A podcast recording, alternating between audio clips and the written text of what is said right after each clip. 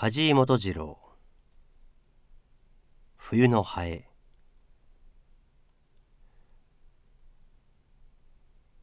冬のハエとは何か？よぼよぼと歩いているハエ。指を近づけても逃げないハエ。そして飛べないのかと思っているとやはり飛ぶハエ。彼らは一体どこで夏頃の不定さや肉々しいほどのすばしこさを失ってくるのだろう。色は不鮮明に黒ずんで死体は萎縮している。汚い臓物で張り切っていた。腹は小よりのように痩せ細っている。そんな彼らが我々の気もつかないようなヤグの上などをいじけ衰えた姿で張っているのである。冬から早春にかけて人は一度ならずそんなハエを見たに違いない。それが冬のハエである。私は今この冬私の部屋に住んでいた彼らから一編の小説を書こうとしている。冬が来て私は日光浴をやり始めた。谷間の温泉宿なので日が陰りやすい。谷の風景は朝遅くまでは日陰の中に住んでいる。やっと10時ごろ谷向こうの山にせき止められていた日光が戦々と私の窓を差し始める。窓を開けて仰ぐと谷の空はアブや蜂の光点が忙しく飛び交っている。白く輝いた雲の糸が弓形に膨らんで幾筋も幾筋も流れていく。その糸の上には何という小さな天女雲が乗っているのである。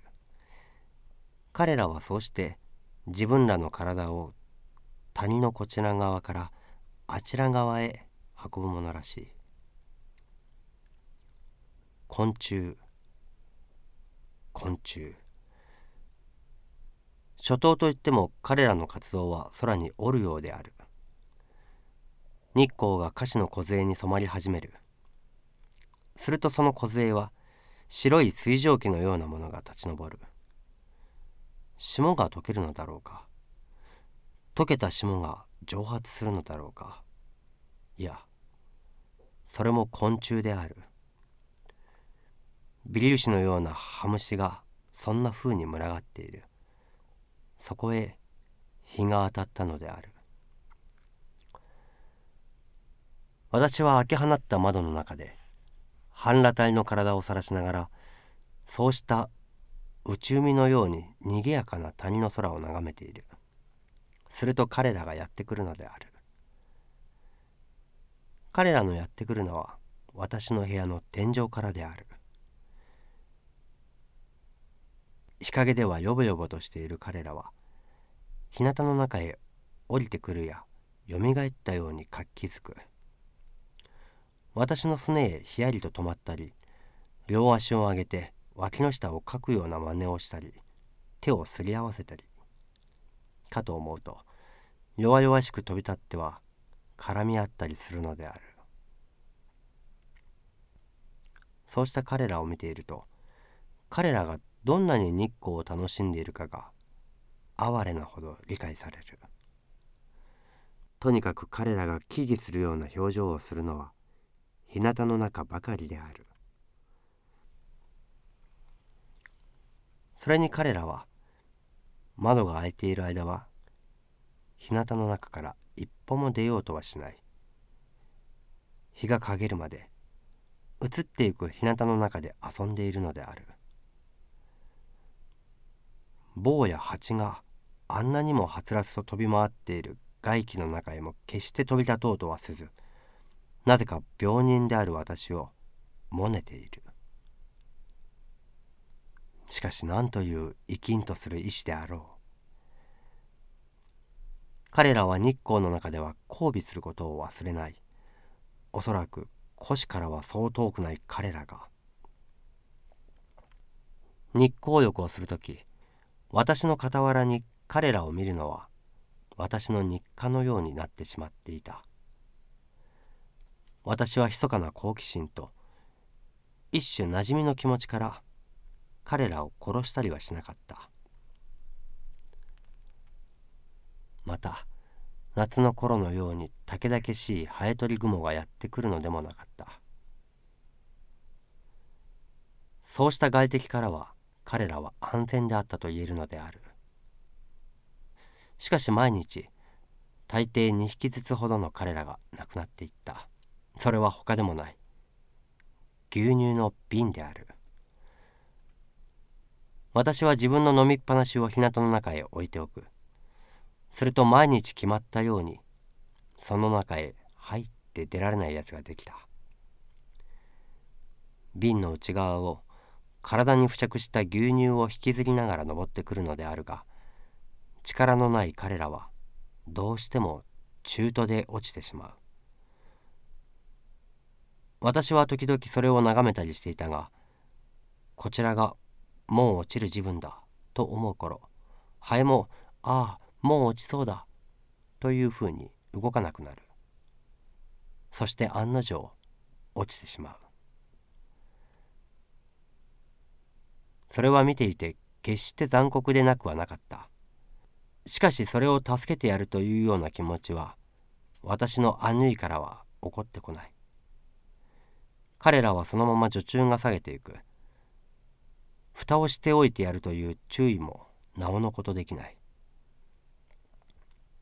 翌日になるとまた一匹ずつ入って同じことを繰り返していた。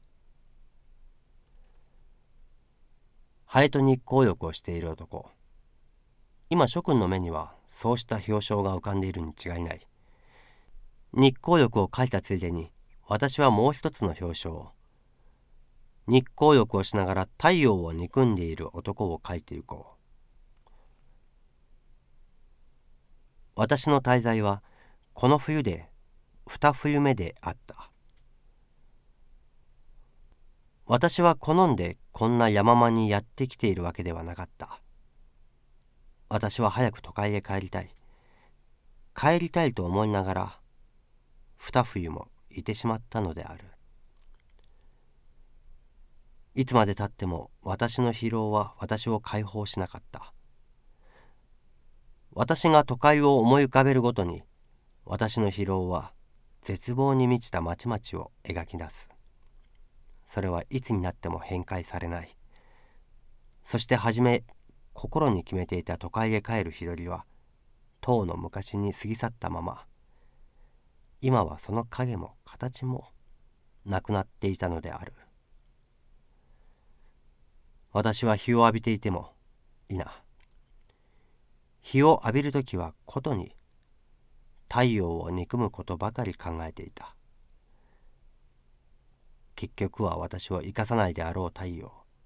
しかもうっとりとした性の幻影で私を騙そうとする太陽。おお私の太陽。私はだらしのない愛情のように太陽が尺に触った。毛衣のようなものは反対にストレートジャケットのように私を圧迫した。狂人のようなもだえでそれを引き裂き私を殺すであろう。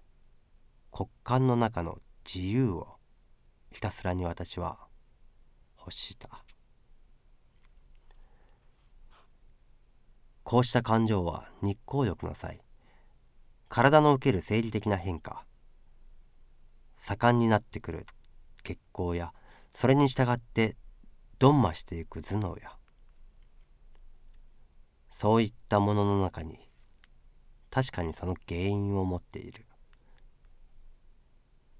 鋭い悲哀を和らげほかほかと心を楽します快感は同時に重苦しい不快感である。この不快感は日光浴の済んだ後何とも言えない虚無的な疲れで病人を打ち負かしてしまう。おそらくそれへの嫌悪から私のそうした憎悪も敗退したのかもしれないのである。しかし私の憎悪はそればかりではなく太陽が風景へ与える効果目からの効果の上にも形成されていた。